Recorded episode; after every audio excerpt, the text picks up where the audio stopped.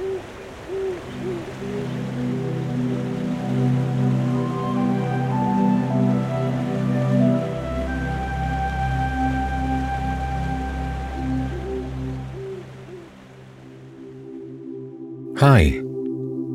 I'm Geoffrey.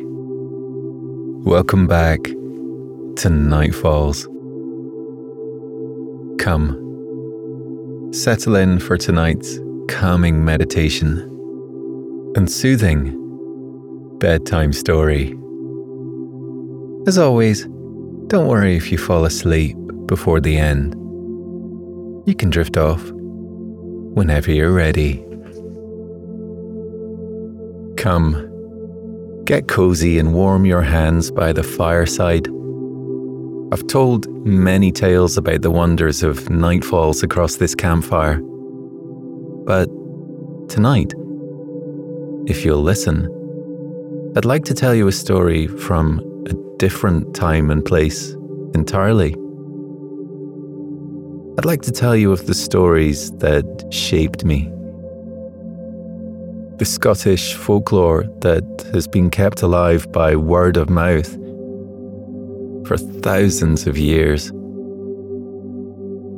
I'd like to tell you of the night that I first began sharing those stories, and indeed that chapter of my past with Devani. Before we begin, here's a quick word from our sponsors who make this free content possible.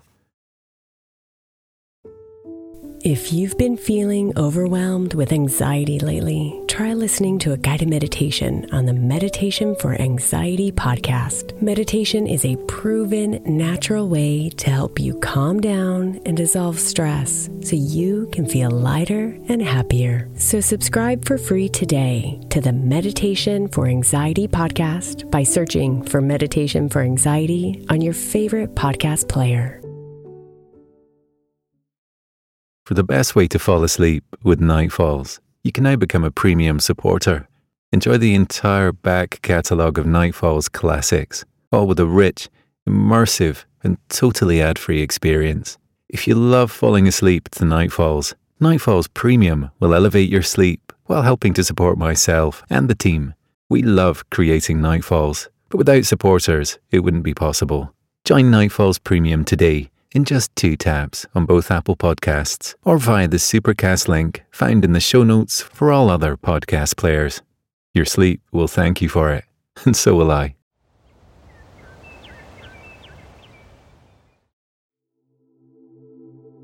Before we begin, perhaps you might enjoy a little time to wind down from the day. Begin by stretching out your arms and legs, however feels best for you.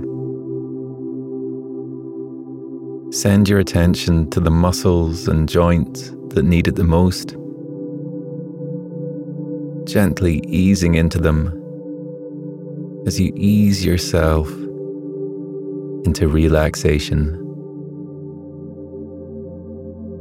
Feel the stress and strain of the day ebbing out of your body as you enjoy a final full body stretch.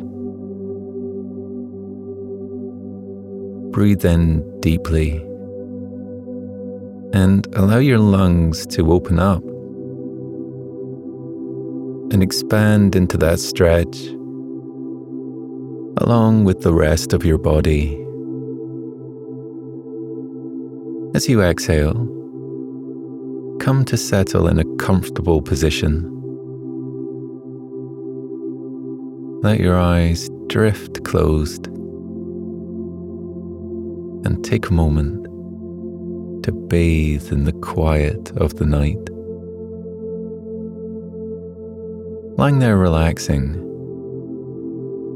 center your attention on the sound of your breath drifting ever so effortlessly in and out. Try not to disturb the natural rhythm of it. Simply tune into it as you take some time now to settle back into your body after another long day.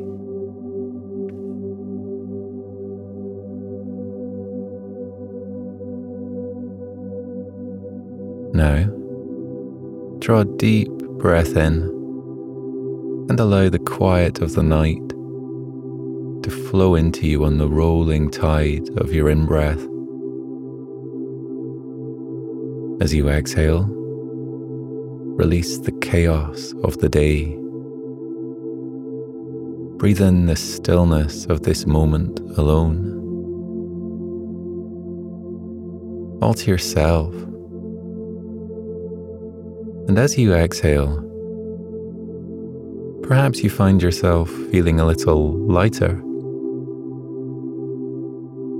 With every cycle of your breath, you grow lighter and lighter still. As the weight of the day washes away from you, it feels almost as though you're floating, drifting easily across the surface of the lake in nightfalls, perhaps.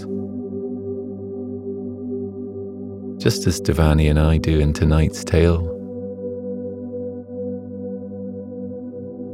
Now, if you're feeling ready, our story can begin.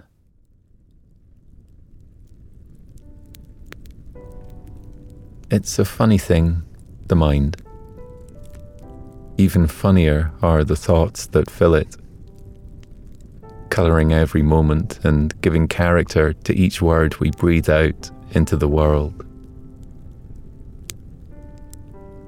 In the scheme of things, I hadn't known Devani long. But I knew more about her, and indeed had shared more of myself with her than I ever had with anyone else. Perhaps then the passage of time was not enough to prove proximity to a person. For that evening, Having known her no more than half a year, I found that I wanted not only to know Devani's own story, word for word, from every comma to the very last ellipses that denoted her present moment. I also wanted to know every story she had ever been told.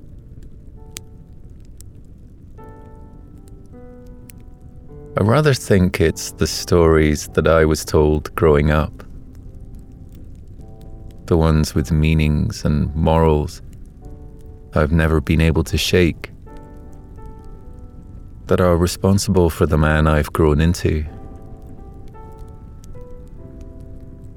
Try as I might have when doing sums or learning spellings at school. I never remembered the answers correctly on the first try.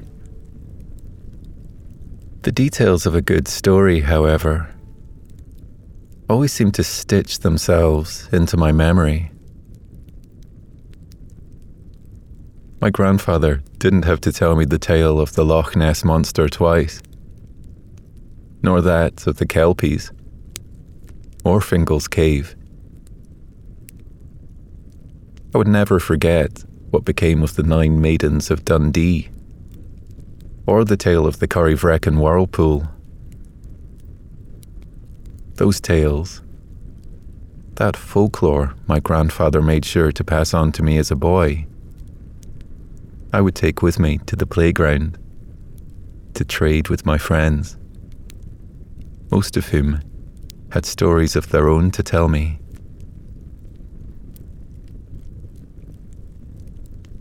The sun was almost set that night when I asked Lyra if she might like to join Devani and I in the rowboat for a gentle lap around the lake. Lyra had insisted time and time again that she preferred to have her feet planted firmly on land. And that evening, much to our amusement, She responded no differently to our invitation. I sometimes like to imagine Lyra with roots growing from her feet and deep into the earth in nightfalls. For she often seemed just as rooted to land herself as the very plants she used to make potions.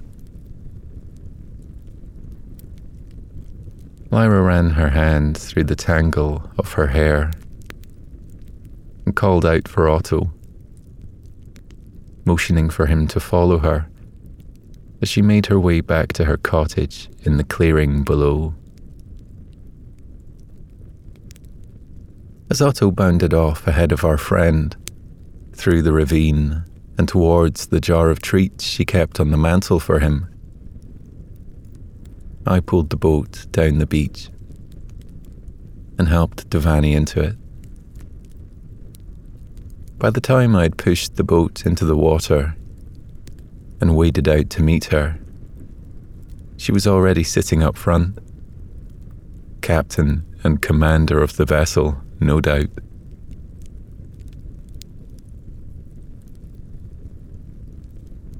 The sun gave way to the stars, and the sky began to glitter with their light once more. I rowed us out to the centre of the lake, watching the water make way for my oars over and over again until we dropped anchor. As our boat came to a stop, the water stilled around us, and we sat quietly side by side, watching as the dark of night doused itself across the clearing.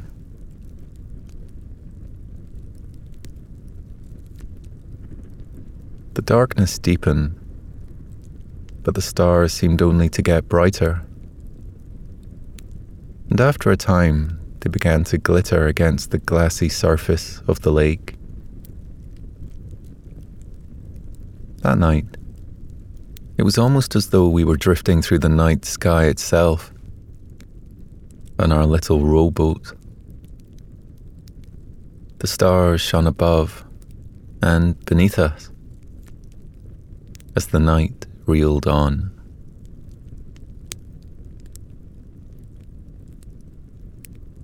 For all the beauty of that moment, there was nothing, not the moon nor the stars, that could tear my attention from Devani for too long. So I waited. I watched her watching the world from the corner of my eye and tried my hardest to make it seem as though I wasn't watching her at all. In truth, I didn't really mind Devani knowing that my breath would forever be baited for the next one she drew. I think by then she had noticed the way I hung from her every word. Heavens. Lyra had accused me of looking at her, as though she hung the very stars in the night sky, enough times for me to know that the depth of my feelings was no secret. Despite my best efforts to be subtle, think perhaps Devani could still feel my eyes on her face that night. For when it seemed as though we had plunged deeper into the quiet of the night than ever before. She caught me watching her out of the corner of her own eyes, and the softest smile I'd ever seen lifted itself into the corners of her lips.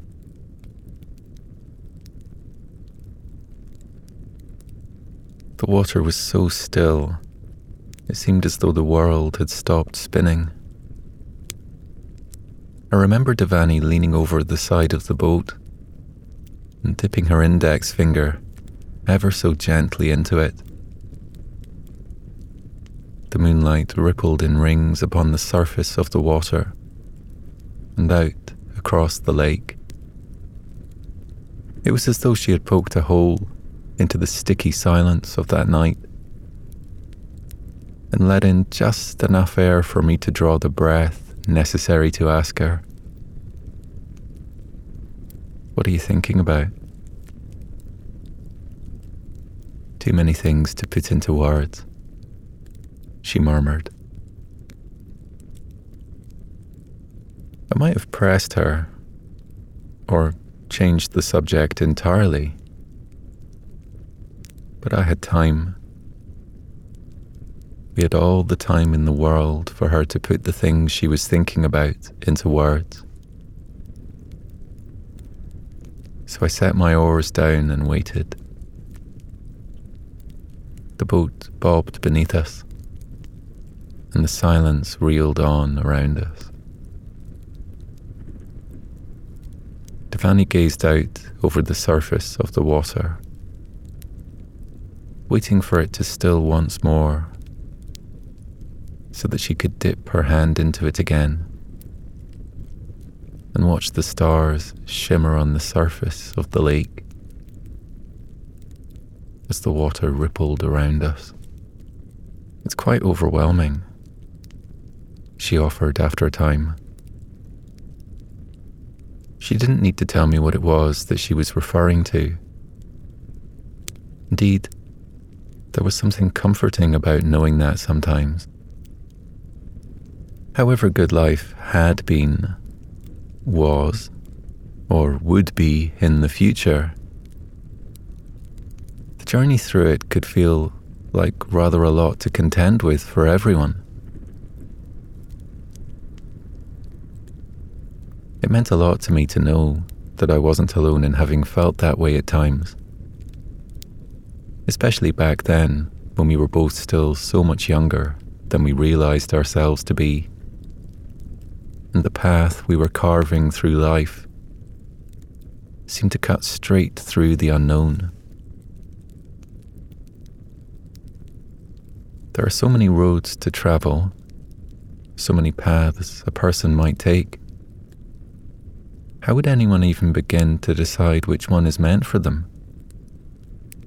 She finished.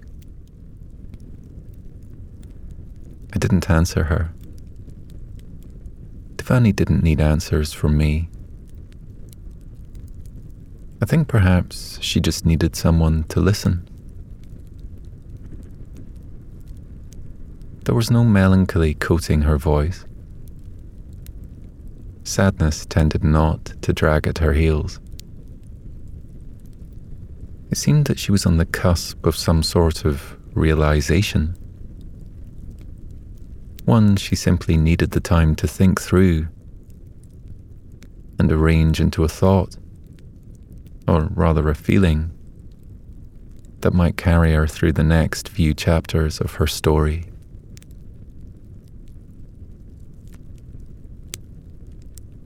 If it's of any consequence, Devani, I trust you. Sometimes even more than I trust myself. I confessed. I hope one day you can trust yourself as I trust you. Because I think if you did, then you'd know that you were on the right path. You'd trust that you'll always choose what is best for you. You know who you are, Devani. And it's one of the things I love the most about you.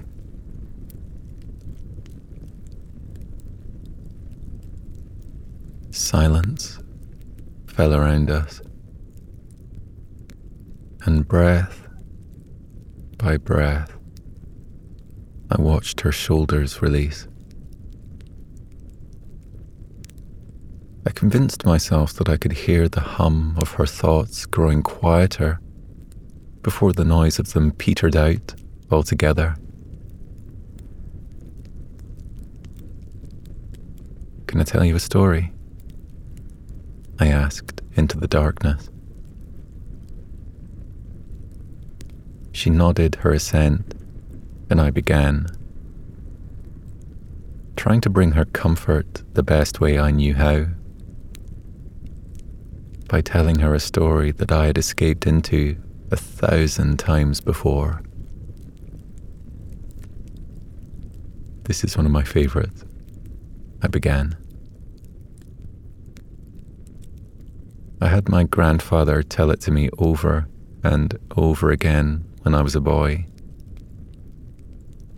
At a certain point, I started to know the words and anticipate the way he would deliver them. I'll tell it to you now, just as it was told to me.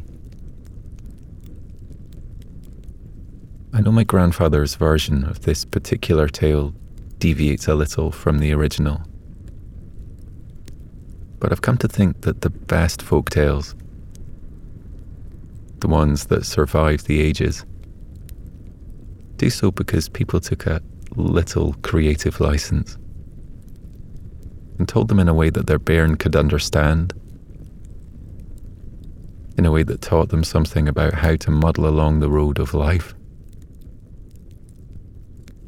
I mused, clearing my throat before I began. In the water, it's near impossible to tell the difference between a selkie and the ordinary seals you might find off the coast of Scotland's Shetland Islands. The rugged islands sit due north of the Scottish mainland. And though the island's population has remained low throughout the ages, back where our story begins, there were but a handful of small, simple fishing villages peppered across Shetland's coastline.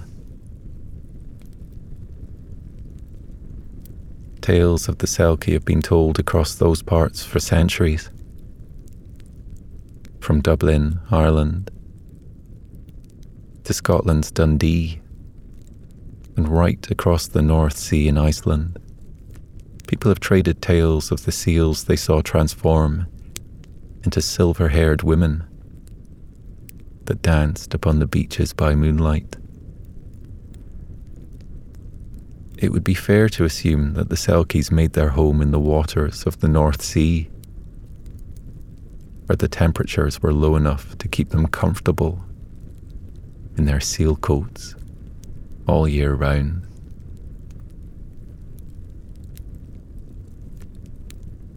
According to legend, it was the moonlight that called the Selkies to the surface of the water and drew them towards land night after night.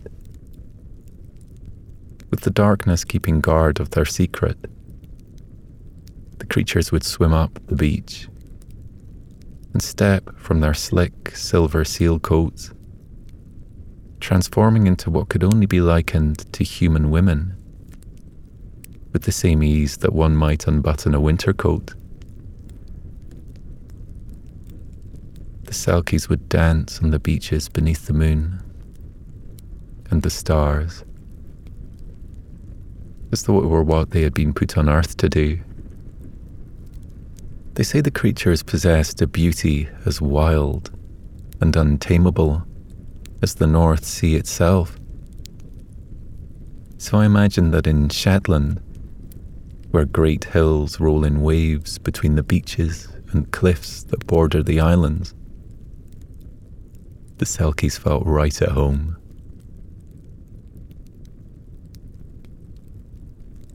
In their human form, the Selkie's hair was rumoured to flow in silver tresses.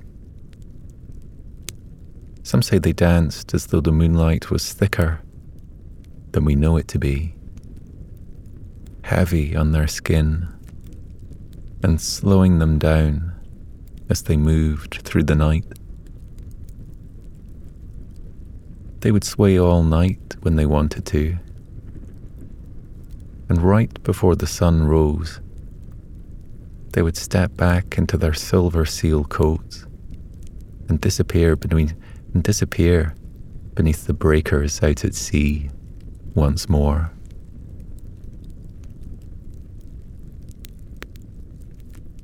I've always found there to be something rather beautiful about the lives the Selkies led.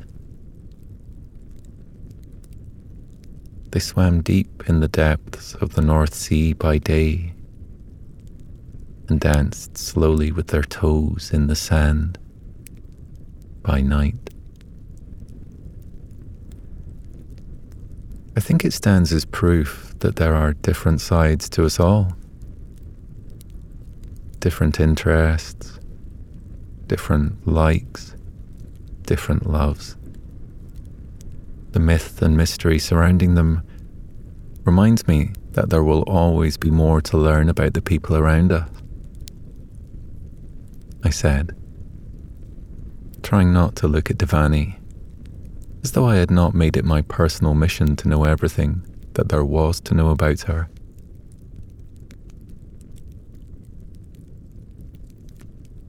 One fateful night, on a beach seldom visited by the island folk, a group of Selkies stayed a little later than usual. The night sky had been clearer than it tended to be, and the stars seemed almost to dare the creatures to stay a little longer. The seas had roared all day long, and that night, as they danced to the tune of the waves crashing on the cliffs around them, the Selkies couldn't help but linger above land. To their kind, there was truly no greater song than that of the ocean.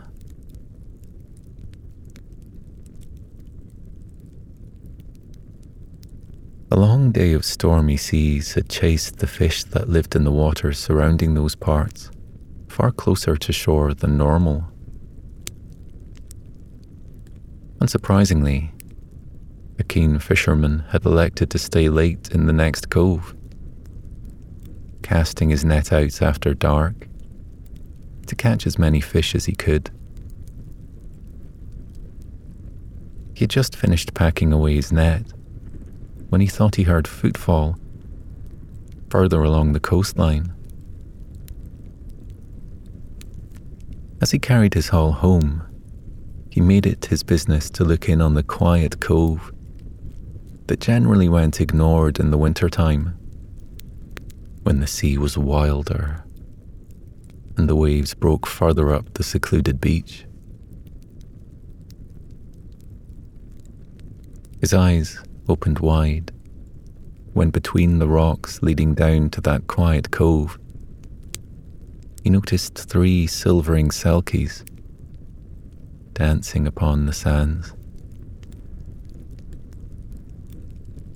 He had, of course, heard whisperings of the women born to the sea, who danced across the sands at night, just to feel the evening air against their skin, just to know the moon and stars a little better. In awe, he watched them for hours. He could have sworn at one point one of the Selkies caught his eye, spying him through a gap in the rocks when he had thought himself to be well hidden. She smiled at him. He felt the heat of her gaze on his face. And though perhaps her look should have given him cause to flee.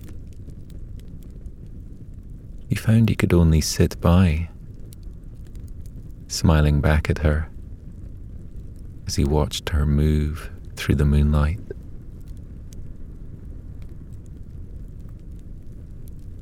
The night wore on that way, and when the Selkie's friends grew tired and slipped back into their silver coats, to disappear beyond the breakers. She remained.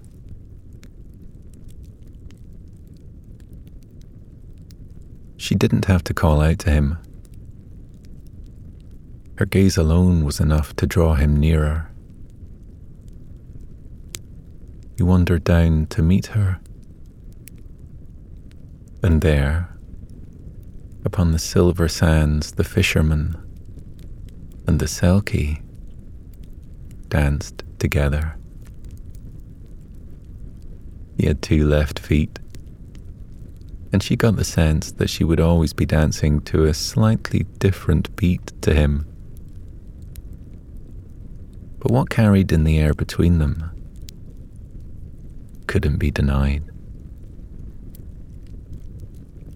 It was that seldom found when searched for, soft and unexplainable thing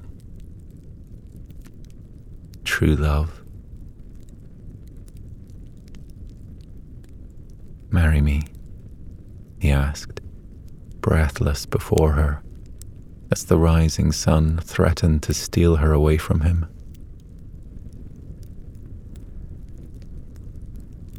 Perhaps it was possible to be drunk on starlight alone, the Selkie thought, as she pressed the word yes against his lips in a kiss. Together, they wandered back from the beach towards the fisherman's cottage. There, between its four walls, they began to build a life together.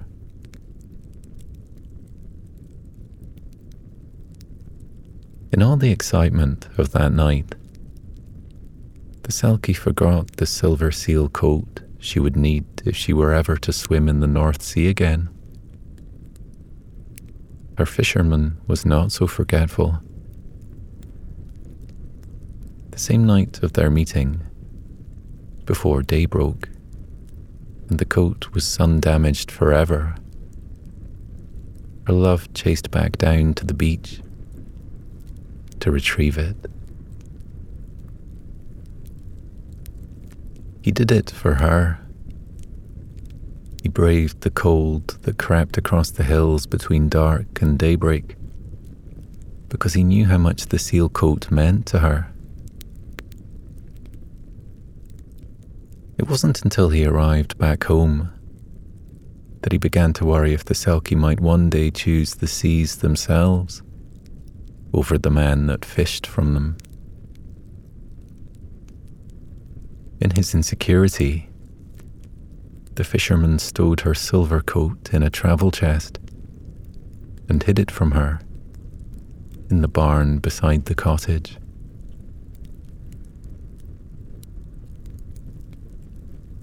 Ignorance proved bliss for a time. The years passed happily. The couple was wedded in the village church, and two became four as the Selkie bore her first and second bairn. The Selkie loved her children, and she loved her husband even when the North Sea churned, and she could have sworn she heard it calling her home.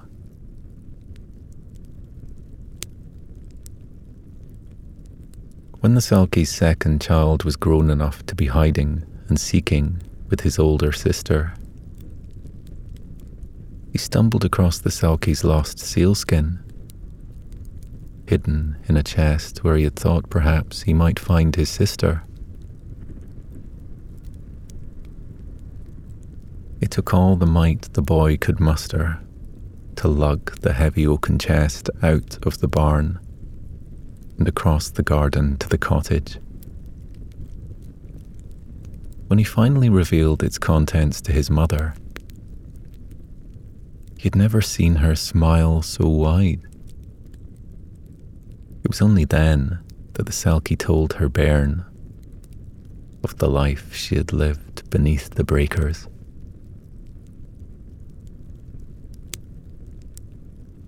Though she thought it wrong for her husband to have kept her coat from her, she found that she wasn't angry. Fate had intended for them to meet, for her to learn to love and be loved. That night, the Selkie ran down to the beach, following the silver moonlight across the hills and down to the cove where she first fell in love with the fisherman. She knew even as she slipped her coat back on for the first time in years, that she would return to her family again, and that she would forever chase fish into the fishermen's nets to make sure they stayed well fed. When she finally reached the water's edge, she dove into the ocean's embrace and felt it welcome her home after so long away.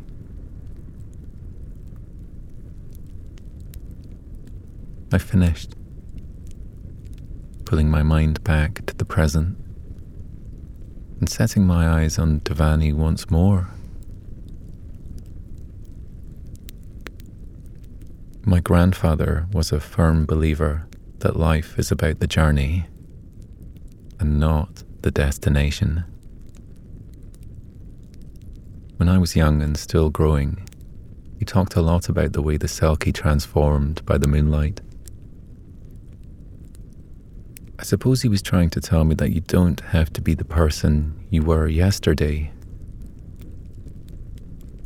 You don't have to like or want the same things you did 10 years ago, or even 10 minutes ago. You just have to be true to who you are in the present and trust that your instincts will always steer you right.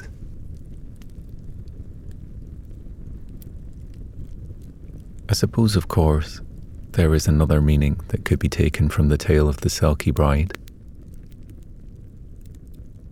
In truth, I had been away to boarding school and returned home with stories of my own to tell before I was able to understand the second lesson my grandfather hoped to teach me with this particular piece of folklore.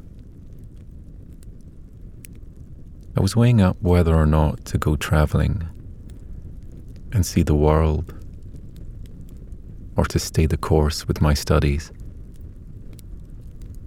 when he insisted on retelling the tale.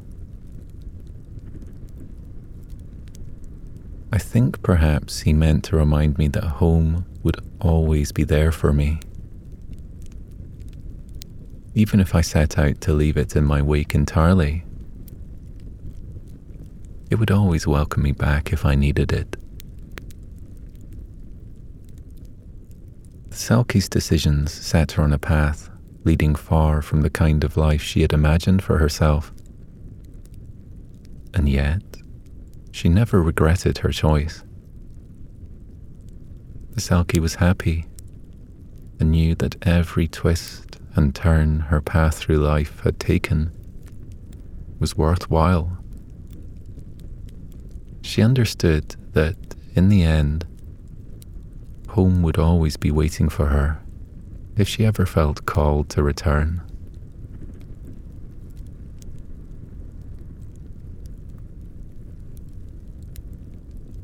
I lay back into the hull of the boat and opened my arms to Devani. As she arranged herself next to me, and I felt her head come to rest on my shoulder, promised her that there are no wrong turns. You will always be exactly where you're supposed to be headed for exactly where you ought to end up.